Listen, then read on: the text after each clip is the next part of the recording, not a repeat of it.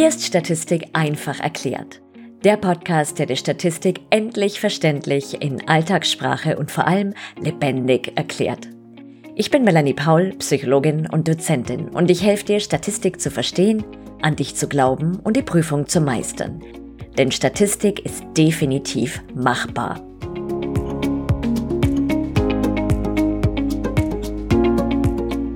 In dieser Folge erzählt dir Daniela Keller von Statistik und Beratung, die du vielleicht bereits aus der Folge 7 kennst, wie man beim empirischen Forschen vorgeht.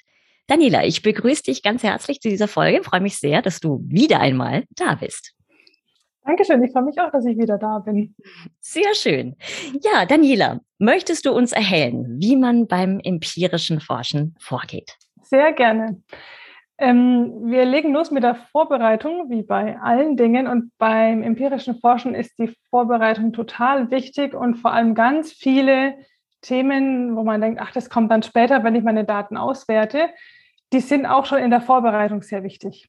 Und das merkst du vielleicht dann, egal was du für eine Arbeit schreibst, ähm, indem, wenn du ein Exposé schreibst. Und das würde ich auch jedem ans Herz legen, egal was es ist, also ob es ein Bachelor, Masterarbeit, oder ein größeres Projekt, eine Dissertation oder ein kleines Forschungsprojekt ist, schreib auf jeden Fall ein Exposé, egal ob das von deiner Hochschule gefordert wird oder nicht. Das hilft dir einfach total.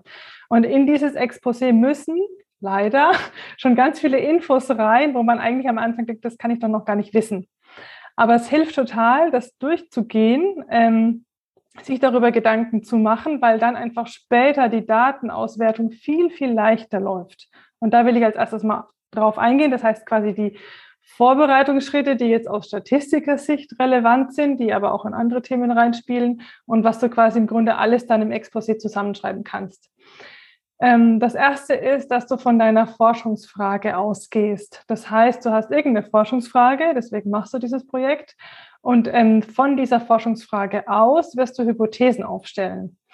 Diese Hypothesen müssen sehr spezifisch sein. Das heißt, in jede Hypothese darf nur eine Idee ich kann das nicht sagen, wie viele Hypothesen in so eine Arbeit rein müssen. Das ist sehr vom Betreuer dann abhängig. Ähm, manche sind mit einer Hypothese zufrieden, andere wollen acht oder zehn. Also das muss man gucken. Ähm, aber für mich als Statistikerin ist extrem wichtig, dass jede Hypothese nur eine Idee hat, weil wenn du das verwurschtelst, mehrere Ideen in einer Hypothese, dann kannst du den nicht statistisch untersuchen. Was noch sehr wichtig ist, was jetzt nichts direkt mit Statistik zu tun hat, ist, dass diese Forschungsfrage und Hypothesen theoriegestützt sind. Das heißt, du musst ultra viel dafür lesen in deinem Fachbereich zu deinem Thema, um die Forschungsfrage und die Hypothesen richtig zu formulieren, damit es dann auch wirklich Sinn am Ende macht, was du dann noch am Ende aufschreibst. Ja? Da kann dir auch kein Statistiker dabei helfen, sondern das ist wirklich halt fachspezifisch, ähm, dass du da ordentlich die Hypothesen, die du untersuchen willst, mit Theorie stützt. Es kann auch sein, dass es dazu noch gar nicht es kann auch sein, dass es dazu noch gar nicht viel Theorie gibt. Das ist auch möglich, dann gehst du eher explorativ vor, aber dann musst du trotzdem irgendwie inhaltlich begründet diese Hypothesen aufstellen. Wenn du das hast, also du weißt, welche Hypothesen du untersuchen willst, dann machst du dir Gedanken ums Studiendesign. Und mit Studiendesign meine ich, dass du dir überlegst, habe ich mehrere Gruppen, die ich untersuche? Also zum Beispiel habe ich eine ähm, Kontrollgruppe und eine Interventionsgruppe, vielleicht auch mehrere Gruppen als diese zwei. Ähm, aufschreiben, welche Gruppen das sind und auch habe ich Messwiederholungen oder nicht. Also erhebe ich nur zu einem Messzeitpunkt die Daten oder habe ich meine Untersuchungsobjekte und beobachte die über mehrere Messzeitpunkte über die Zeit hinweg. Das ist auch ganz wichtig, dass du dir das überlegst. Und was du da brauchst, hängt einfach von deiner Forschungsfrage ab ja, und von den Hypothesen. Also willst du einen Effekt über die Zeit untersuchen? Wenn ja, dann brauchst du natürlich mehrere Messwiederholungen. Und welche das sind, musst du auch selber festlegen, also welche Messzeitpunkte. Dann als nächstes machst du dir Gedanken über die Variablen. Also das ist das, was du dann als Daten auch erhebst. Ähm, was willst du also messen? Und dazu überlegst du dir, welche Variablen brauche ich für meine Fragestellungen, also um eben die Hypothesen dann zu untersuchen. Was steckt da drin? Ja, also wenn du den Zusammenhang zwischen Alter und Einkommen untersuchen willst in deiner Hypothese, dann musst du natürlich Alter und Einkommen erheben. Ne, dann wären das zumindest mal zwei Variablen. Überleg außerdem, welche Variablen du brauchst, um deine Stichprobe zu beschreiben. Das hat vielleicht gar nichts mit deinen Hypothesen zu tun, aber du musst ja auch deinem Leser später sagen, mit welchen Daten habe ich gearbeitet, also was, wer steckt in meiner Stichprobe drin. Und da brauchst du vielleicht auch ein paar zusätzliche Variablen, um die Stichprobe zu beschreiben. Dann kann es auch sein, dass du zusätzlich Kontrollvariablen brauchst, also Variablen, die dich inhaltlich gar nicht interessieren, aber deren Effekt du rausrechnen willst, auch wieder inhaltlich begründet. Dann musst du die natürlich auch mit erheben, weil du kannst später nichts mit nichts rechnen, was du nicht erhoben hast in deiner Datenerhebung. Mhm. Darf ich ganz kurz dazwischen gehen? Könntest du vielleicht ein. Beispiel machen für die Hörerin, was damit gemeint ist mit den Kontrollvariablen? Mhm. Genau, wenn ich eigentlich interessiert bin, meinetwegen, was hatte ich vorhin gesagt, ähm, Zusammenhang Alter, von Alter und, und Einkommen, Einkommen, genau, dann könnte es ja sein, dass da auch noch das Geschlecht mit reinspielt.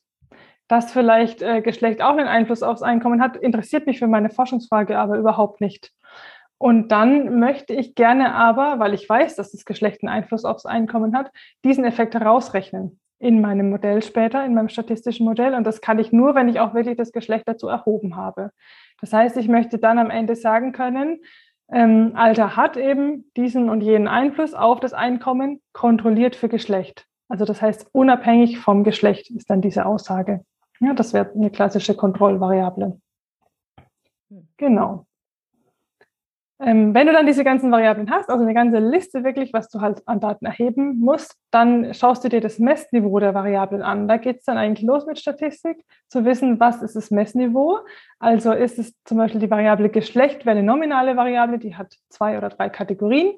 Die Variable Einkommen, wenn du die in Euro erhebst, dann ist es eine metrische Variable. Wenn du Einkommen in Einkommensklassen erhebst, dann ist es eine ordinale Variable und so weiter. Das heißt, du musst für jede Variable wissen, was sie für ein Messniveau hat.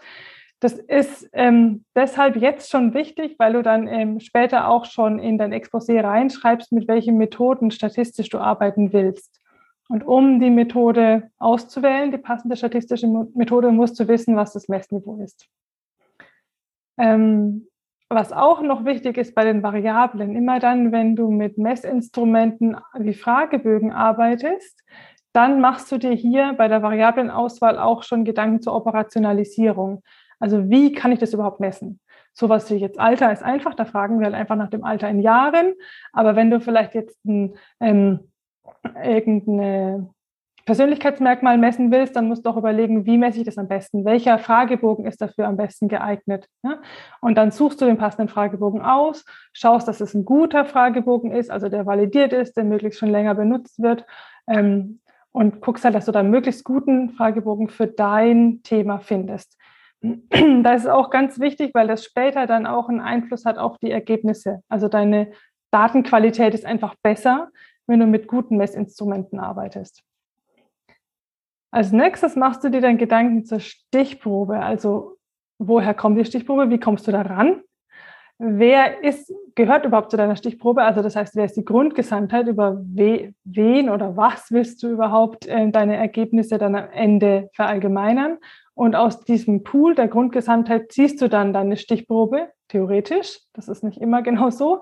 Ähm, kann auch sein, dass du einfach zum Beispiel den Fragebogen online verteilst unter Freunden und die sollen es weiter verteilen. Ne? Das kann auch sein. Du musst aber einfach nur für dich halt wissen, wie komme ich zu meiner Stichprobe und das dann auch entsprechend im Exposé beschreiben.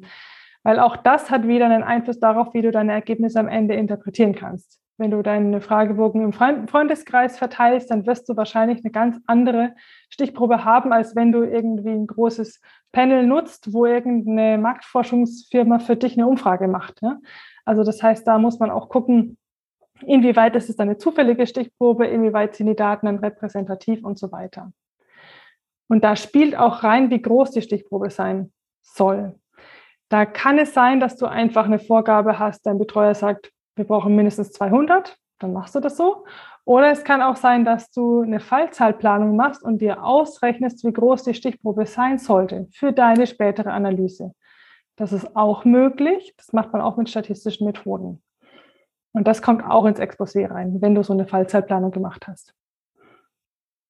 Und dann überlegst du eigentlich schon für jede von deinen Hypothesen, mit welchen Methoden du das, die später statistisch auswerten wirst. Das heißt, du schreibst dann schon rein, welche deskriptiven, also beschreibenden Statistiken du nimmst, ähm, welche Methoden du für die Hypothesentests nimmst, welche Modelle du rechnen wirst und so weiter.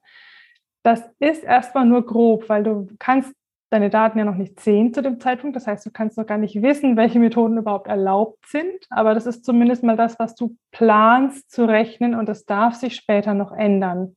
Weil es gibt viele Methoden, die haben bestimmte Voraussetzungen an die Daten, wie Normalverteilung zum Beispiel. Und wenn du die dann am Ende nicht hast, dann darfst du die halt nicht rechnen und brauchst eine andere Methode. Aber du darfst erstmal mit dem planen, was quasi erstmal auf der Hand liegt. Genau. So das sind quasi die Schritte für die Vorbereitung, wo man wirklich ganz viel schon sich überlegen muss, in sozusagen Blaue hinein. Also so fühlt sich das an.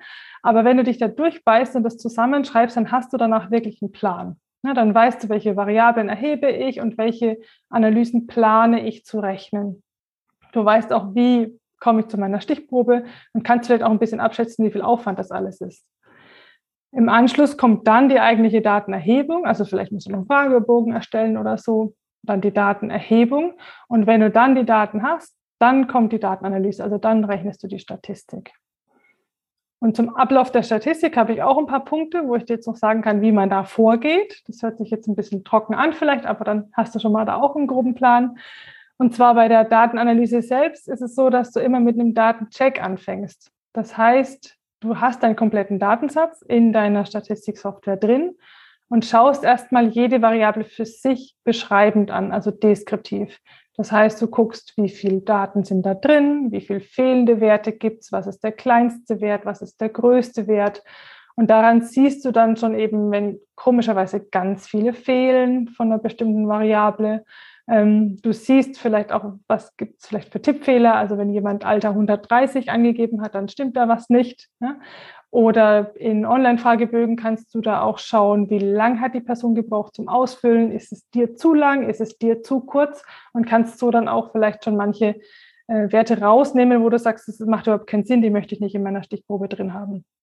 Das ist also der Datencheck. Und wenn du den gut gemacht hast, hast du danach einen Datensatz, mit dem du wirklich jetzt arbeiten kannst für deine Auswertung selbst. Und dann rechnest du als erstes die deskriptive Statistik für die Stichprobenbeschreibung. Das heißt, es sind die Kennwerte, wo du sagst, damit kann ich meine Stichprobe beschreiben. Das kann bei Personen, Alter, Geschlecht, sozioökonomischer Status zum Beispiel sein. Wenn du ein ganz anderes Thema hast und zum Beispiel in der Zahnmedizin Zähne untersuchst, dann sagst du, wie viele Zähne mit welchem Namen, je nachdem das dann waren. Vielleicht auch was zum Patienten dazu, wie alt war der Patient, was hat er für Vorerkrankungen. Das heißt, da musst du überlegen, was ist, was ist meine Stichprobe und was macht Sinn, meinem späteren Leser zu erklären, ähm, damit er die Stichprobe auch gut einschätzen kann. Dann kann es sein, wenn du mit Fragebögen gearbeitet hast, dass du jetzt Skalen bildest. Also so zum Beispiel äh, Persönlichkeitsmerkmale werden mit vielen Items abgefragt und die müssen dann zusammengefasst werden. Das machst du dann jetzt als nächstes und musst dafür oft auch Gütekriterien für die Skalen berechnen. Das ist auch so ein extra Thema, das man dann immer mit behandeln muss, was auch noch nichts mit der eigentlichen Forschungsfrage zu tun hat, sondern nur die Vorbereitung ist und eigentlich zu zeigen, ja, die Daten sind gut, mit denen ich arbeite. Und wenn du das dann hast, dann kannst du die deskriptive Statistik für die einzelnen Hypothesen rechnen. Das heißt, dann fängst du an, was war meine erste Hypothese, dann rechnest du dafür die deskriptive Statistik, zum Beispiel, wenn es dir in der ersten Hypothese um einen Gruppenunterschied geht, dann wirst du für die einzelnen Gruppen Lage und ein Streumaß ausrechnen, vielleicht eine Grafik dazu erstellen. Dann kann es sein, dass du, oder in den meisten Fällen wirst du dann für diese Hypothese auch noch einen Test rechnen. Und für die Signifikanztest gibt es meistens Voraussetzungen. Das heißt, dann musst du jetzt mal die Voraussetzungen für die geplante Methode überprüfen und falls sie nicht erfüllt sind, da überlegen, ob du Anpassungen vornehmen kannst. Da gibt es oft viele Wege, die man da noch Anpassungen äh, nehmen kann. Und wenn dann alles passt, das heißt, du hast auch einen Signifikanztest oder ein Modell gefunden, das du rechnen darfst, dann rechnest du dieses Modell und überprüfst damit eben deine Hypothese auf Signifikanz. Dann hast du auch schon direkt ein Ergebnis und dann musst du es jetzt noch zusammenstellen. Also meistens ist es so, dass man Tabellen macht, mit eben den deskriptiven Statistiken, oft auch mit den schließenden Statistiken, also mit den Testergebnissen und dass du dann eben deine Ergebnisse noch im Text verpackst, vielleicht eine schöne Grafik dazu erstellst und dann eben Text dazu schreibst. So ist der Ablauf bei deiner Datenanalyse. Und das sind meine Tipps zum Vorgehen beim empirischen Arbeiten. Sehr schön, wunderbar. Vielen herzlichen Dank, liebe Daniela. Sehr, Sehr gut. Wo können dich meine Hörerinnen finden? Auf meiner Seite Statistik und Beratung. Da habe ich einen Blog. Da schreibe ich auch zu so kleinen Statistikthemen immer was dazu. Da ähm, findet man auch generell Infos zu mir. Ähm, es gibt einen YouTube-Kanal von mir, eine Facebook-Seite und zwei große Facebook-Gruppen betreue. Und es gibt die Statistikakademie, die findet man unter statistikakademie.de oder auch auf meinem Blog ist da auch immer mal wieder was verlinkt. Super, vielen Dank. Die ganzen Links findest du dann unten in den Show Notes. Ja, dann, Daniela, vielen herzlichen Dank dir für deine sehr, sehr, sehr, sehr hilfreichen Tipps. Ich bin sicher, du hast da sehr vielen Studierenden jetzt sehr gut weiterhelfen können. Und an alle Studierenden viel Spaß beim empirischen Forschen. Tschüss. Tschüss.